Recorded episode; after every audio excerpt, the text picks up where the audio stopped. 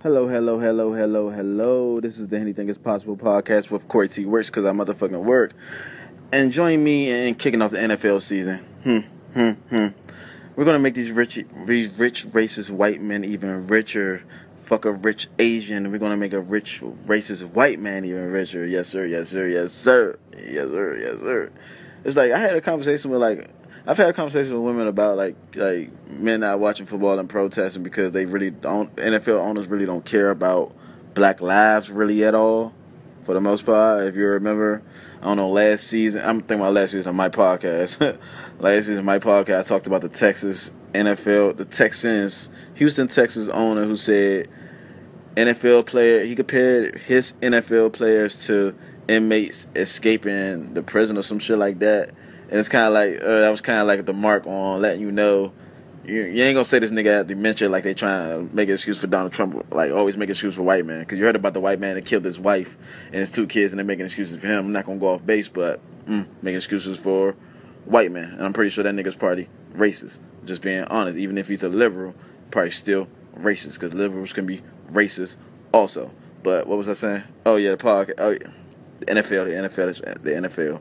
We were talking about racist owners, and now I'm talking about like men, us protesting, us giving up something that we feel like we love,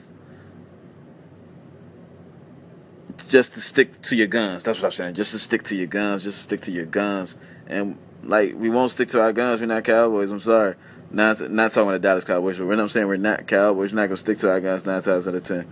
And I thought about this. Is like giving up the NFL really like the answer for real? I know it hurts. The, I guess it does hurt hurt their pockets. But anytime like any type of like civil rights when it came to sports or anything, they never told you like to boycott the sport.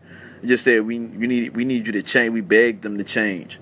And I'm I'm guessing people are saying you should give it up now because like it it never truly fully worked. It worked somewhat like things did change, but it changed slowly.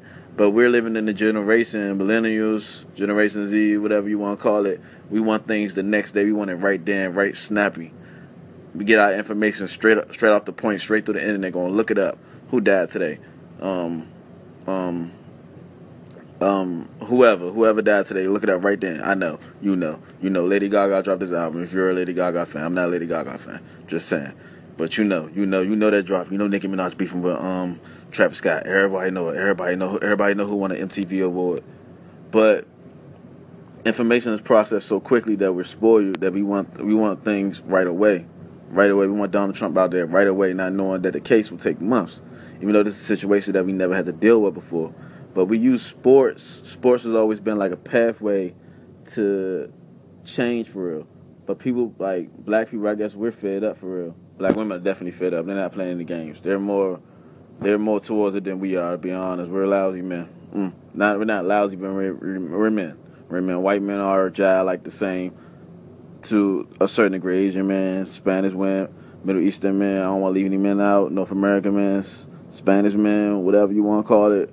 We're all trashy men at the end of the day because we neglect women and the thought processes that go in their mind or whatever because we can't think of the same speed of them same speed as them. But I don't never I don't think we should actually just give it up.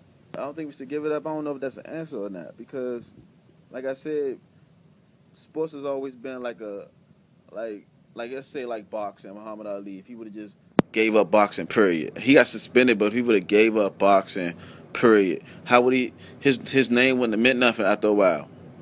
It wouldn't have meant nothing. It wouldn't have meant nothing at all. Bill Russell would have left the NBA. I don't really know how much of what Bill Russell did. I know he, I think he put his fist up or some shit. And he's married to a white woman. That don't mean nothing, but I'm just saying. But I mean, I take that back. That was a, that was a bad joke. But but the sports has always been used as a pathway to actually getting things that we want done. And I say, giving it up. And but the NFL's job, like the rich, like it's just like racist, rich white people owning and shit. It's kind of like different. It's not different. It's always been racist, rich white man, but it's like they're rich. They're these motherfuckers are rich, like super duper rich. These are. They said it's a billion dollar company, but I think once you add everything else that they bring in, these motherfuckers are borderline trillionaires. But you know, it's gonna be what it's gonna be. But this has been a Anything Is Possible podcast with Corey T Works. Thanks for listening.